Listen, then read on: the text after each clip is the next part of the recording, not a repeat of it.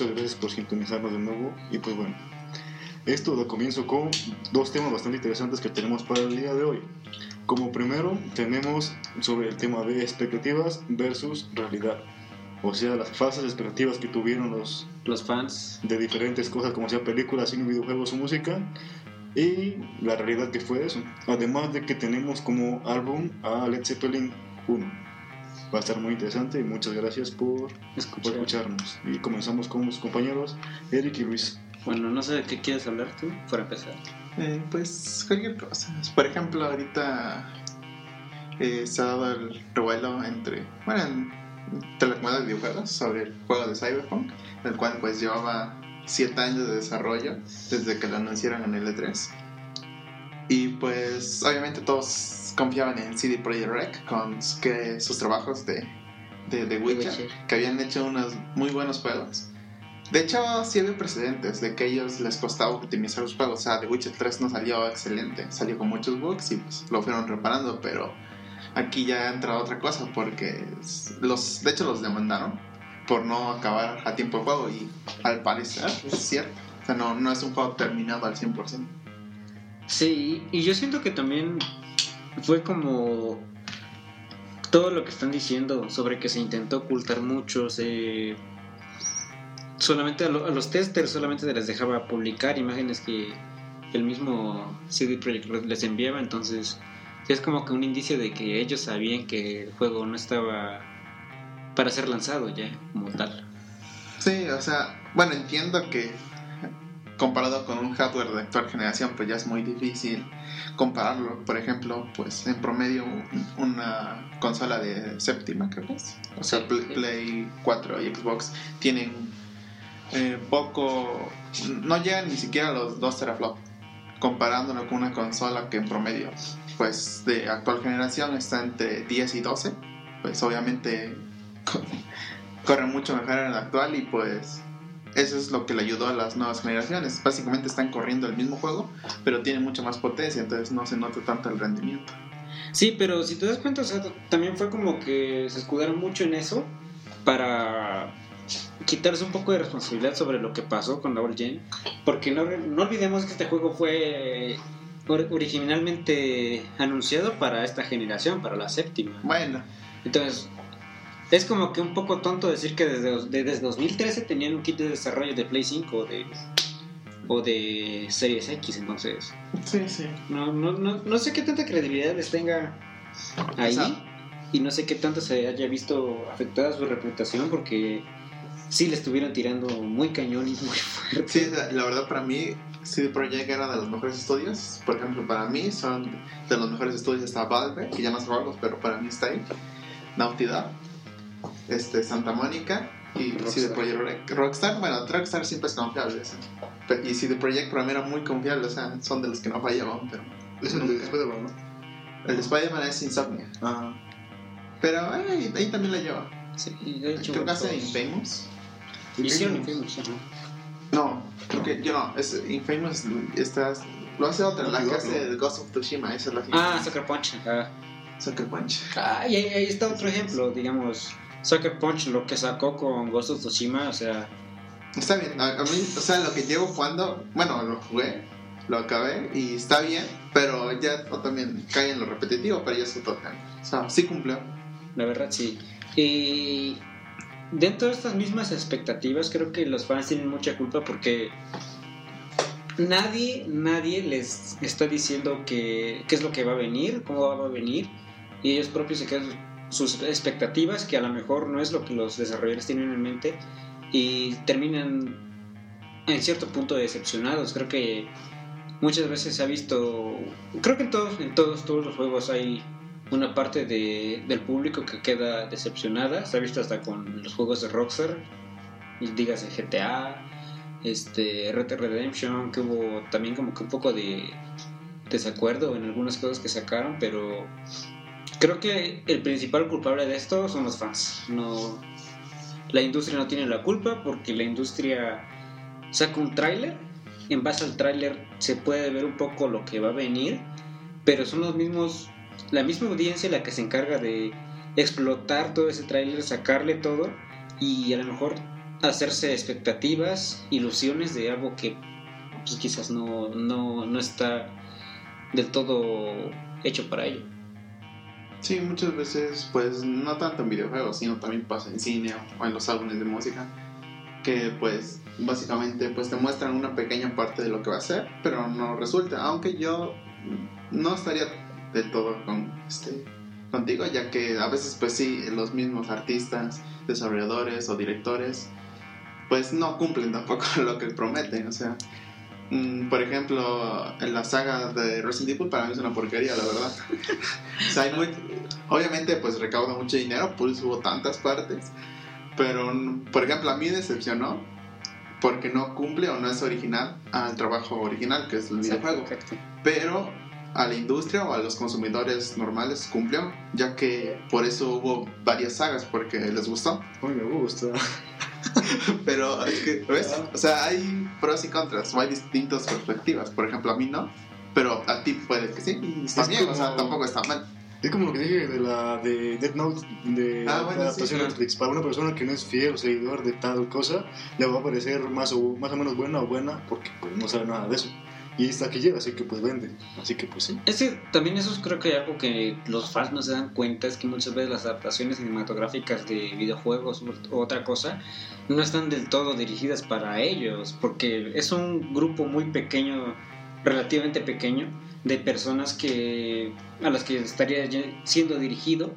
Estás obligando a una cantidad mayor todavía de personas que no están enteradas del tema a tener que leerse los libros, a tener que jugarse los videojuegos, a leer las novelas como Halo, un ejemplo. Halo, si intentas meterte así de lleno a Halo y entenderle, está muy cabrón. Tienes que empezar desde el primer juego.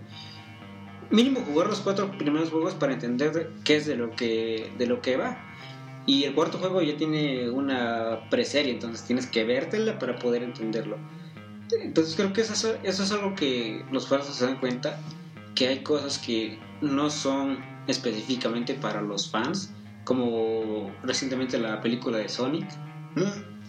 La verdad no lo he visto. Yo creo que Eso estaba más, cómic. estaba más No sé. dirigido para niños, no tanto para chaborrucos de 30 años. Entonces- la película de Pokémon estuvo buena. La verdad, Ah. ese, ese sí me gustó, por ejemplo. O sea, sí sé algo de Pokémon, pero no me considero que soy un fan. Aquí como fan, entre comillas, de Pokémon, pues yo creo que sí estuvo bastante buena. Aunque los personajes, bueno, estuvieron bastante bonitos animados, ¿no? No todos, obviamente. Sí, la verdad, sí. es, el CGI es, o sea, Es, es que no que- puedes queda, adaptar- queda- pero queda muy bien con las personas. Es que sí, no puedes adaptar en teoría unos- unas caricaturas al mundo real es imposible, pero al nivel que le hicieron le dieron un buen toque cada cosa. Y en el caso, por ejemplo, que salió un actor mexicano, ¿no? Eh, Omar Chaparro. Omar Chaparro como un entrenador como que pues, Tenía a- Charizard. a Charizard. Pero pues bueno, en, en fin salió bastante buena la película. Y más con la historia que le dieron. Era un poquito rara la historia, pero sí me terminó gustando. Porque pues, Pues, hay un dato curioso, ¿sabías que Omar Chaparro firmó contratos para otras dos películas? Ay, cabrón. bueno, O sea, lo hacen por si acaso. Sí, O sea, pero- puede que no lo utilicen, pero lo hacen. es que Pokémon siempre va a vender. Pero sí, malo, ¿no? vos, Sí. de que va a haber otra película, va a haber otra película. Igual de Sonic, así que pues. No, de Sí. Sonic no estoy bastante seguro. No sí, sé es que muchas veces, por ejemplo, hay cosas que tienen su nicho, por ejemplo, Pokémon, Mario Bros, Sonic, que son cosas de ni siquiera de nuestra generación, viene de muchas de otra generación por lo menos atrás que nosotros. Entonces, buscan nuevos públicos y para hacer nuevos públicos, que es donde está la mayor cantidad de, de consumidores y de dinero, pues para ellos va dirigido, tratan de adaptarse para que ellos les guste y así obtener nuevos fans. Sí. Exacto. Otro ejemplo de.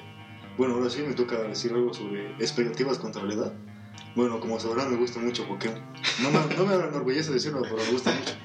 Y pues bueno, con respecto a los últimos juegos que sacaron de Sword and Shield, eh, es como que hubo muchísimo hype, pero al final terminaron como que decepcionando bastante al público en general. Bueno, en este caso yo sí pude, tuve la oportunidad de jugarlo, acabarme toda la historia porque mi amigo Osvaldo, muchas gracias, me prestó su Switch y jugué Pokémon Sword. Bueno, shit, no me acuerdo qué, cuál era, pero uno de los dos. Creo que Sword.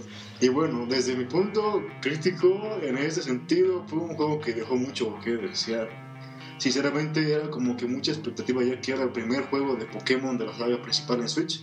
Una consola que pues sí puede correr más o menos juegos a determinada... Bueno, tiene potencia para correr buenos juegos. pero al final lo que le dieron es como que bastante limitado por lo que cada año quieren sacar un juego nuevo Pokémon y como que no tomaron mucho en cuenta las opiniones de los fans y todo eso y terminaron dando un producto bastante, no sé, lamentable puedo decir. Porque en primera recortaron casi la mitad de todos los Pokémon existentes, solo pusieron la mitad, como 400 de los 800, 900 que. Y pues bueno, también algo malo de eso fue la dificultad de los juegos que pues desde la quinta, no, desde la sexta generación ha estado muy hacia abajo. Y pues sinceramente está muy fácil para jugar el juego, no es como que, que te diviertas capturando y pues teniendo batallas de verdad, ¿no? Pues se supone. y pues bueno, aparte de eso, pues fue sobre los personajes que también no eran tan ah, muy buenos. Y también, bueno, los diseños de los Pokémon nuevos estuvieron buenos. Ahí sí, admito que estuvieron buenos. Las dinámicas también que estuvieron fueron bastante buenas. Eh, bueno, lo que me gustó bastante fue la posibilidad de ver a los Pokémon en, eh, así, en su diseño original, así caminando entre los demás, en área salvaje, en área silvestre me parece. Y también fue bueno sobre, bueno, el Dynamax fue una cosa que está entre sí, ¿no? Porque eh, es como que facilita mucho el juego, pero lo bueno es que solamente se puede poner en gimnasio, lo que es bastante bueno. Y pues el campeón fue también muy fácil de vencer y pues en teoría yo creo que igual como dicen ustedes, uh, los mismos fans armaron muchas expectativas pero al final terminaron como decepcionados. decepcionados por todo, en especial por el online, de que pues ah, está bien cagado. Es Nintendo, lo suyo no es el online, creo que eso lo ha dejado muy muy, muy claro. Este, pero también hay veces que creo que una saga como Pokémon no está tan, tan, tan, tan arraigada, tan pegada a un personaje humano en este en este caso. Creo que no hay un personaje humano que se repita en todos los videojuegos. Mm, lo bueno es que no, eso es cada personaje, cada eh, protagonista. Exacto. Entonces, este la el amor a esta saga recae más que todo en en, en los este en la nostalgia y en los, y en los Pokémon, que es creo que el factor principal acá no son los humanos, son los animales. Pero aguanta, checa este dato bien culero, que vendieron dos DLC por 30 euros. No manches, imagínate venderte 30 euros un juego que ni siquiera fue completo, es como que ahí como que entre comillas completaron el juego. Y pues eso sí fue bastante mala jugada por parte de Nintendo, Game Freak. Así que pues uh, se conforman con eso. Igual si yo pudiera opinar de alguna saga, lo haría de Gears of War. Yo no tengo el... Yo no tuve la oportunidad de jugar como tal el Gears of War 4 y el 5. Sí los probé un, un buen rato. Este, pero no como tal al grado en que llegué a jugar el Gears of War 3, el 2 o incluso el 1 y el Judgment también. Creo que desde Judgment se ve que como que no tenían tan claro qué es lo que quería hacer Microsoft, porque ya no era Epic Games, era Microsoft y creo que People Can Fly, los que estaban haciendo ese juego, quisieron pegarlo muchísimo a Call of Duty y creo que no era una mala apuesta, o sea, sí era más simple jugarlo, pero decepcionaron mucho los fans que tenían de la saga anterior, que creo que el sistema de combate estaba bien, no había necesidad de cambiarlo. Creo que de acá lo que había necesidad era una nueva historia, un aire fresco, algo que se quiso hacer con el 4, pero creo que se llevó mal a cabo. Porque te ponen a JD, un personaje que por lo menos en el 4 está falta de personalidad, que como tal no tiene el carisma que tenían los personajes principales de, de la primera saga, que es Marcus, Dom, este, incluso Bert, Gold, todo, todo el pelotón tenía una personalidad, tenía una forma de ser que creo que en este Gears of War, en esta saga no se lleva a cabo como tal. Yo no siento ningún apego hacia JD, ningún apego hacia Kate, ningún apego hacia, hacia Dell, que uno de los dos muere en este juego. Pues, pero... Eh, ya tiene un año el juego, así que mínimo tuvieran que haberlo visto. Entonces, no creo que creo que tienen, esto también afecta mucho a los estudios, es tener una vara para medirlos muy alta, ¿no? En este caso creo que la vara es la saga principal y la verdad es que sí, les queda muy alta esa saga, esa, esa vara porque no es lo mismo. Entonces, al igual que con Mass Effect, creo, el desastre que pasó con Andromeda, no sé qué tanto habría que tendría que influir lo bien que le fue a la primera trilogía. Sí, es que, bueno, yo ahí veo difícil lo de Microsoft, ya que, por ejemplo, pues ha estado tres generaciones, bueno, dos, tres generaciones con sus mismos exclusivas potentes, el cual pues ha sido, For- bueno, tres, Forza, Gears of War y Halo. Y pues ahí se ha dado ese cambio de estudio que ha sido en Halo con Bungie Y que ahora- 343. Ujú. y el caso de Epic con Gears. Y pues es muy difícil, pues obviamente todos los fans ya tienen este... bueno, los mismos estudios tienen una fórmula de cómo funciona su juego y obviamente pues al dejar un final abierto saben qué va a pasar después o no del todo, pero tienen una idea. Y pues al irse el estudio principal que hace el juego, pues este, muchas veces los fans se enojan por eso mismo, ya que no están los originales. Los desarrolladores. Y para mí, por ejemplo, tanto Gears como Halo debieron haber acabado ya. O sea, son buenos juegos, no, no estoy negando que no. Pero, mm, a ver, es mejor dar mejores imágenes o mejores ideas, ya que ahorita tienen muchos estudios y siguen eh, viviendo de esas tres franquicias.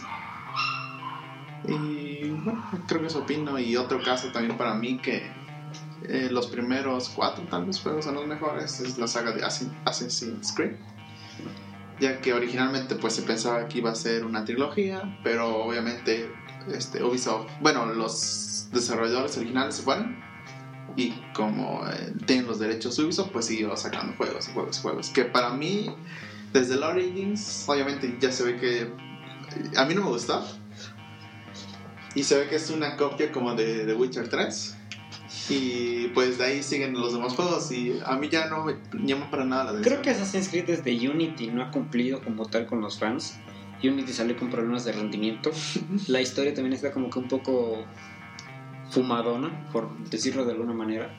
Syndicate creo que fue un acierto en cierto punto por la época y todo cómo se llevó a cabo.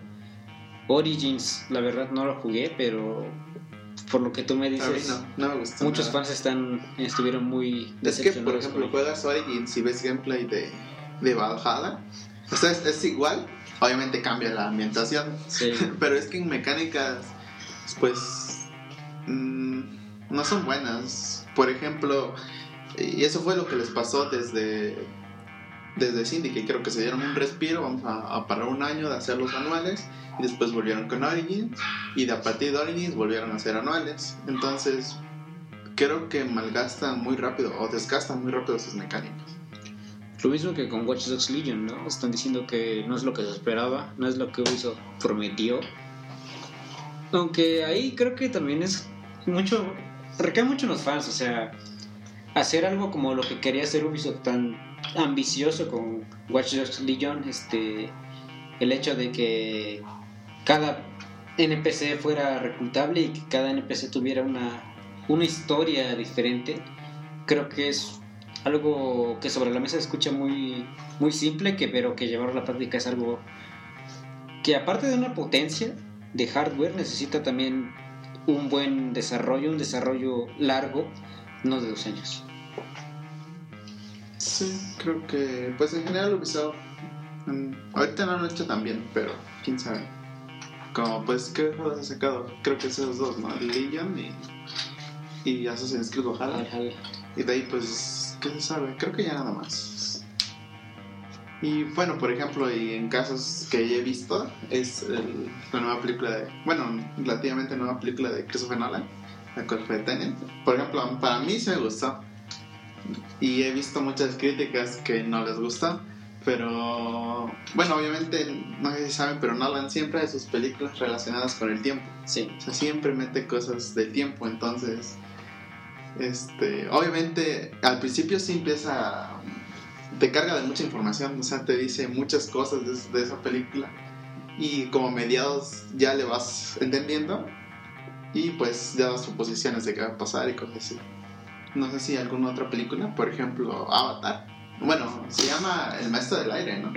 Ay, ay, ay. O sea, esa es muy mala película. Mira, Avatar creo que es de las caricaturas, no sé. No, sé No, es que- anime. bueno, no, yo estoy hablando de la película. No, sí. pero sí, pero mira, Avatar es de las. Es que, es que cuando es occidental creo que es caricatura. Bueno, caricatura. Es que creo, creo Nickelodeon, no sé que es occidental, ya que cuenta como caricatura. Pero es más como anime, si das Sí, sí, sí, sí, Y es de nicho. Por ejemplo, a mí sí me gusta. Es de las mejores que he visto caricaturas, Sí, se puede la decir. verdad, sí. pero la película que sacaron. Pero es que es una, una saga muy extensa. Es que no puedes resumir tantos capítulos en resumir una en- película, una película. Es como si intentaras llevar Naruto, algo que creo que Ah, no va a pasar. la mayoría de nosotros hemos visto. Es como si intentaras llevar Naruto a una película. O sea, es como que. ¿Y qué es lo que vas a adaptar? ¿La pelea final? Sí, es que es- cuando son animes, bueno, animes o caricaturas extensos, pues obviamente Así como la película de Dragon Ball. La que era. ¿cómo se La-? Pero esa es una americanada. Pero está muy fea. La verdad, sí. Pero nadie, nadie le gusta eso, ¿sí? No, yo la vi, pero está bien. Bueno, ahora sí es una opinión muy personal, pero pues igual lo que me decepcionó, bueno, como muchos sabrán, me, me caga un poco Marvel y Disney también. Pero pues uno que dice que no haya visto una otra película, ¿no? Y pues bueno, respecto a lo que dijo mi compañero Eric sobre el tiempo, la película que ya sabrán cuál es, es la de Endgame, ¿no? Y pues sinceramente es una película, desde mi punto de vista, bastante... que dejó bastante que desear a las personas que de verdad les gustó esa, bueno, todo eso. Sí cumplió, como dice Eric. Pero aguanta, o sea, es como la culminación de todos los años que han tenido como una de las sagas más importantes en el cine moderno, ¿no? Que son los superhéroes. Y por resumirlo en eso, después de como 10, 12 años de tantas películas, fue como que, ay, cabrón. Para mí estuvo bien la idea de hacerlo en dos partes. Pero no esa parte. Pero la segunda creo que sí se llevó un poquito mal a cabo. O sea, fue un enredo más. que Yo siento que Marvel ya tenía en mente hacer todo lo que está haciendo ahorita, lo que tiene planeado hacer antes de Endgame. Los, los que dicen que no es mentira. Y creo que intentaron meter de cierto. Bueno, creo que por ese tiempo de Infinity War Game se compró a Fox y a. A bueno, Fox, el, que- estu- el estudio, solo la división de películas, no Sí, compró sí. todo. Pero creo que intentaron poner ya El piso para lo demás, para lo que venía, con calzador, muy metido con calzador en, en, en Endgame, que es como que intentaron abrir el multiverso a la de huevo, porque tenía que ser así, porque se vienen esos proyectos y porque vamos a sacar más barro con esto. Y pues mira, como dijiste, la ambición de Disney, que fue volver a sacar la película más 5 minutos de película nueva, es como que la mala más grande que he visto en todo, solo por ser la película más taquillera. Es que sí es un caché, sí es una reputación que nadie se lo quita. Pero Y aguanta, el, el argumento de viajes en el tiempo, o sea, la primera parte estuvo buena, estuvo chida, pero ya la segunda es como que no más. Para mí tomaron un atajo. Por ejemplo, obviamente cuando viajas en el tiempo, todos piensas que va a estar en la misma línea temporal. Sí. Pero hicieron un atajo ahí al, al decir que viajas en el tiempo, pues estás en otra línea temporal, entonces pues obviamente no afecta a la tuya. Ujú. Y pues, bueno, para mí es un atajo, pero independientemente, eh, siento que para mí estuvo bien. O sea, Cumplió, cumplió, pero. sí. o sea obviamente Infinity War fue mucho mejor, Sí, sí. Con muchísimo. el mejor villano que fue Thanos, ese Thanos de, de esa línea temporal, porque es otro. Sí, porque también contanos es algo así que fu El Rick, tanto desarrollo sobre en la primera película, tanto tanto peso se le dio para que en los primeros 10 minutos se lo cargue la, la verga y te vengan a meter a otro güey que viene de otra línea temporal. mamadísimo. Pero pues bueno, igual como igual una que no me gusta la de Spider-Man, la que salió hace, La de- Far Home. Pero es que volvemos a lo Para mí es mismo. la peor. Es La, que- espera, la peor, es, es el peor Spider-Man, para mí. Es que es un hijo de papi que sin su... Ya, sin su-. Es la que, verdad. es que yo siento que ahí, sin Tony Stark, bueno, no hace nada de Spider-Man, pero yo discrepo mucho en eso. Por ejemplo, Spider-Man es el, el más- superhéroe más popular y que más recaudo de dinero en Marvel.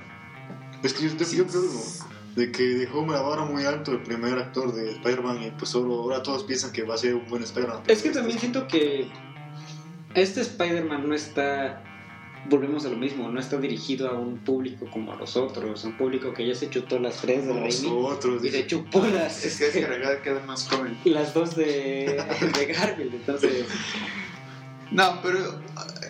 creo que está más dirigido para niños de 10, 12 años, que sí, apenas vienen este, este es en un. Spider-Man joven, pero muy no es para que dependas. Por ejemplo, Spider-Man, desde el inicio, pues empezó él solito. De hecho, sí pasó de que fue a luchar. Eso, eso sí está en el cómic. Y bueno, obviamente tampoco, ninguna saga es perfecta. Tom Maguire o Andrew Garfield o. Para mí debió Tom Holland. continuidad con Andrew Garfield. Ya tenía una base. Como dije, por más buena o mala que sea la segunda película, ya, ya tenía un argumento, ya llevaba... Es que sí, o sea, recuerdo. yo diría hipócrita que sí, pero todos queríamos ver a Spider-Man con los Vengadores. Sí, pero se, se podía meter a Andrew Garfield también, o sea, no es como que fuera imposible. Es que no, porque ya hay Contratos. Bueno, independiente que hay contratos, este Spider-Man no estaba registrado en su universo hasta antes de Civil War. Y obviamente, pues, mm, debían haber referencias a que había más superhéroes en el universo de, de Andrew Garfield para que pudieran introducirlo. Sí, pero como digo, no es algo imposible, o sea, Disney caga dinero, no hay nada que no se resuelva No, además, obviamente, Sony no tiene tanto que ver con ese Spider-Man. Sí. solo presta el personaje. Y pues ya quien se carga de, de elegir al actor, de decir cómo va a ser la historia, es de cagarlo. Disney. Disney. De. Y bueno, también regresando otra vez al tema, nos decimos un poco, creo que hay sobre las expectativas también influye mucho que hay ciertas sagas, ciertos, ciertos contenidos que están diseñados para ser vistos, leídos en un medio, dígase novelas, dígase cómics, dígase manga, videojuegos, películas, y que al momento de intentar llevarlos a, a otro medio es como que difícil, digamos, como decíamos de Avatar. Avatar es muy extenso y meterle una película de dos horas es prácticamente imposible, entonces creo que también influye mucho eso. Sí, este. Pues igual pasó lo mismo que cuando con Resident Evil, pues es muy difícil, obviamente, explicar todo el universo que tiene. Pero bueno, ahí no hay excusa para mí. No, no, O sea, inventar un personaje que no existe. para mí, digamos, Resident Evil 3 se puede adaptar perfectamente a una Por película. ejemplo, para mí, Nemesis, el Nemesis de esa película está muy bien hecho. Bueno, estéticamente. De que llores o no. Porque hay una escena donde creo que sale una, una lagrimita, ¿no? Eso es muy gracioso, güey. Pero estéticamente me gustó. O sea, está muy padre.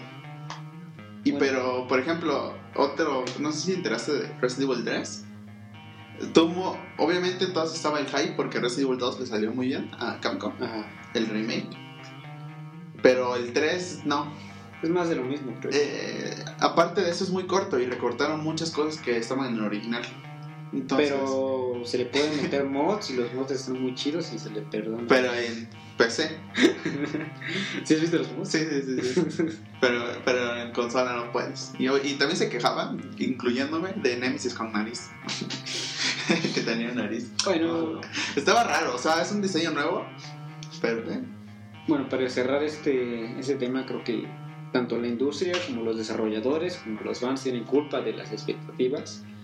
Creo que es bueno tanto para las ventas como para la recepción, hacer las expectativas, pero creo que hay cierto límite que se debe de respetar. Creo que no todos somos perfectos, todos nos equivocamos y los directores y los desarrolladores creo que no están exentos de ello también. Ahora entrando con el tema de con la mía. Apartado musical creo que está ahora, ¿no? Y adivinen qué tema. Bueno, ¿qué deberíamos meter una musiquita, ¿no? Sí, Ahí. hace falta. Cuando digas tú, Pues, producción. musical. Y pues adivinen qué toca hoy. ¿Qué banda toca hoy? De las Ojalá. ese para sí. Este, De las bandas grandes que han existido, se puede decir. Y los videos no son. También son ingleses, pero no. Bad Bunny. Bad Bunny. Nel es Zeppelin. Ah, casi. Con su álbum debut. Yo creo que, que desde mi punto de vista creo que sea de los álbumes debut mejores, los mejores que ha existido, porque pues la calidad se nota desde ahí, desde el principio. Y pues bueno, este álbum es su álbum homónimo, Led Zeppelin, también llamado Led Zeppelin 1 por muchos, porque pues es el primero de todo. Y pues bueno, esta historia comienza en 1969. salió un día 12 de enero de 1919, o sea, hace 52 años, si no me equivoco. Y pues bueno, en este apartado, bueno, me gustaría la, decir las rolitas que están en este álbum, ya que están muy buenas. Y en, esto, en este álbum se mezcla principalmente el blues y el rock, el hard rock tan característico de, de ellos.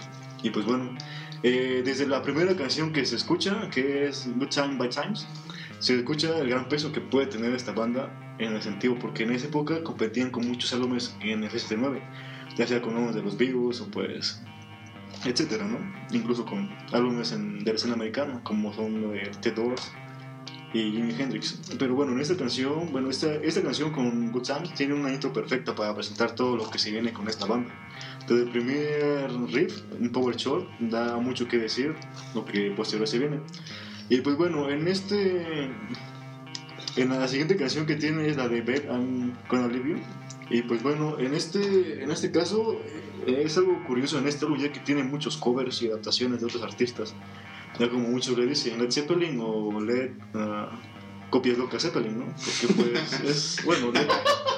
O Led plagios locos Zeppelin, ya que pues es muy conocido ya que ellos plagiaron, se puede decir que muchas canciones. Y pues a Chile sí. Pero pues eso no es que tan, tanto, bueno, sí, pero no tanto. El punto es de que la siguiente canción de ese álbum es un cover, se puede decir. Es un cover que es principalmente folk. Está bastante bueno y pues la voz en, este, en esta canción es bastante buena, así que pues se lo recomiendo que la escuchen. Ah, la siguiente canción también es otro cover, que es creo que pues una de sus mayores influencias puede decir, que es Willie Dixon. Y pues bueno, también esta canción es como un blues bastante bueno, mezclado con toques de su estilo.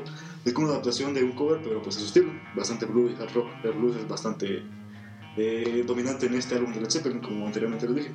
Y ya sí, a continuación es otro cover, como de adivinarse, que es la de Days and Confused. Creo que esta canción es de las más características y reconocidas por su intro de bajo, ¿no? Eso no creo que tenga mucho, pues mucho que decir, ya que pues muchos fans de esta banda lo conocen. Y pues la siguiente canción, bueno, a ver, por fin, otra canción original de esta banda, que es la de Your Time Is Gonna Come, que es una... En, este, en esta canción está algo curioso de que el bajista, John Paul Jones, toca el órgano, el Hammond. O sea que pues le da un toque bastante bueno a esta canción. Me gusta bastante y pues es bastante relajante. Tiene algo como dinamismo en la canción que lo hace bastante entretenida. Y pues bueno, ya pasando a otra canción nueva, es la de Black Mountain Side, que pues ah, lo que me gustó de esta canción se puede decir que inicia con el final de la canción anterior, ya que si la escuchas de corrido va acabando e inicia justamente con el riff o la melodía que estaba en la canción anterior, pero va desvaneciéndose a medida que entra la canción nueva. Es un recurso que a muchos no les gustará, pero a mí me parece bastante interesante como para dar continuación a otra canción. Y pues bueno, esta también es una canción bastante folk y con una afinación que solía ocupar um, Page, que era de re modal. Y pues bueno, uh, la siguiente canción, esta creo que es un icono, un clásico se puede decir, que es la de Communication Breakdown, que como si le gusta Iron Maiden, también sabrán que tiene un cover Iron Maiden que es bastante buena esta canción. Y pues bueno, es una canción icónica, que más que decir, es casi pues para los fans de Led Zeppelin, pues de las mejores de este álbum, me incluye también. Y pues bueno, es una excelente ejecución de los instrumentos y pues es Led Zeppelin, a quien no le puede gustar. Bueno, si no. La siguiente es I Can't Quiet My Baby, You Baby. Ah, y pues bueno, también este es un cover de lo que dije anteriormente, que era de Willie Dixon. Un ejemplo de que pues fue una gran influencia para esta banda, ¿no? Porque pues ya van cuantos covers. Y pues bueno, ya por fin, para terminar este buen álbum, es la de How Many More Times, que es igual un riff bastante bueno del bajo. Esta canción es de mis canciones favoritas, pero eh, tengo que admitir que dura mucho. Dura 8 minutos, lo que se puede hacer un poco pesado para cualquier persona que escuche. Porque hasta, hasta para mí, que me gusta mucho ese álbum, se me hizo bastante pesada de escuchar, ya que pues dura 8 minutos y pues sí aburre, la verdad. Pero pues para cerrar este álbum está muy bien esta canción. Así que si les gusta Led Zeppelin, estoy seguro les va a gustar mucho esta canción. Ya que pues es de las que más me gustaron. Este álbum tiene, bueno, es bastante bueno. Yo sí le daría pues una calificación bastante buena desde mi punto de vista. Ya que pues es el inicio de una gran banda como todos sabemos que fue Led Zeppelin. Pero lo que falla creo que es la bueno, es como el dinamismo dentro del mismo álbum, ya que hay unas partes que son bastante movidas y pues buenas de hard rock, y pues luego van canciones bastante relajadas que no hacen muy buen contraste, se puede decir. Es como un dinamismo un poco, no sé, un poco un poco raro. Y pues también peca de que tiene muchos covers, cosa que pues bueno, se puede entender de que pues es el primer trabajo de una banda. Y pues eso no eh, decimos nada, pero pues igual podrían sacar un poquito de... Bueno, pudieron sacar un poco más de canciones originales, ya que pues obviamente pues saben que los integrantes también ya tenían una trayectoria antes de, de crear Led Zeppelin, ya tenían como un colchón que eran unos grandes músicos por sí solos y pues ah. Pero pues bueno, en fin, este álbum yo creo que marcó un gran paso para, ya, para el denominado rock moderno, ya que pues gracias a esto es como una precursión de trabajos un poco más acelerados y más rápidos dentro de la música, como fue la canción de Communication Breakdown, que fue como un precedente yo creo que del heavy metal tradicional, ya que pues como muchos sabemos, el heavy tiene con influencia de Deep Purple, de de, de Zeppelin y pues con esto como que consolidó un poquito más la velocidad dentro de las canciones y un poquito más agresivas a lo que teníamos acostumbrados como eran canciones como de The Beatles a Rolling Stones o canciones también como de Jimi Hendrix. O también canciones como ay me indica el tri no me gusta y pues bueno eso es lo que yo creo fue un buen icono de lo final de los 60 yo creo que de los mejores álbumes del 69 y fue muy gran influencia. No sé si ustedes, ¿qué les parece a Led Zeppelin? ¿Qué opinan de esto? Sí, pues creo que actualmente, pues Led Zeppelin fue uno de los precursores del rock como lo conocemos hoy, como ya había dicho mi compañero Alan. Y pues la verdad es, aunque sí se ha conocido por plagiar, locos. por plagiar muchas cosas, creo que por algo lo hicieron bien, al menos. O sea, no hicieron plagios basura. Sí. O sea, sí lo hicieron bien, tuvieron una buena composición en ese aspecto. Y pues creo que también, no sé si saben, hay una película Mm. basada en, en su... ¿Qué se llama? En The Wall, el álbum. Ah, pero ese es de Pink Floyd. Ah, sí, cierto, cierto, soy, soy pendejo. También son ingleses, pero no. Sí, cierto. No sé por qué lo Pero igual, esa, esa película es muy buena. Ah, Cambiando sí. de tema. ¿Tú qué opinas de Led Zeppelin? No, pues Yo no puedo opinar, no soy mamador, pero sí, lo que puedo decir es que Jimmy Page, es el guitarrista, ¿no? Sí. Es una verga, entonces creo que también fue como que sentar las bases de algo que sería para los amantes de. Para los guitarristas, amantes del rock, creo que es como que las bases que sentaron a un ícono que, como Jimmy Page, nadie cuestiona su trabajo. Entonces creo Pero que. Chile sí lo pusieron mucho. Pero. ¿De qué fue chido? Fue chido. Era una verga. Pues sí, la verdad. Es. No sé si sigue vivo. Sí, aún está vivo. sí. Ah, de hecho, fue ayer su cumpleaños, creo. No me acuerdo. Bueno, depende cuando lo subas. Depende de cuándo hacemos esto, pero bueno, ese es el punto de Plagios Locos Zeppelin, ¿no? Y pues sí, como dijo mi compañero, fue una gran influencia para muchísimas bandas que vinieron adelante. Y pues sin duda fue de las, bueno, un trabajo predecesor de muchas, de muchos géneros se puede decir. Y pues también con la inclusión de bastantes cosas como blues, folk y música así hacia el hard rock es como que bastante interesante. Y pues bueno, yo creo que fue todo de mi parte en esta sección musical, pues... En fin, yo creo que esto fue todo por este gran podcast. ¿Ustedes qué opinan? Yo no tengo nada más que decir. Mm, No. Bueno, entonces yo creo que sí. Yo creo que este fue todo por este episodio, se puede decir. Y pues de antemano, muchas gracias por escucharnos y espero que no los hayamos aburrido mucho. O yo no los haya aburrido mucho con Pokémon o con música que pues está bien cagada. Pero pues muchas gracias por escucharnos y pues ya saben, cuando quieran, aquí estamos. Espero en la próxima que va a ser sobre expectativas que sí fueron cumplidas por los demás. Que sí dieron lo que tenían que dar. Ese va a ser muy bueno. Bueno, nos vemos. Nos vemos. Hasta la próxima. Se Adiós. cuiden. Y Bye. cuídense, mucha suerte. Bye.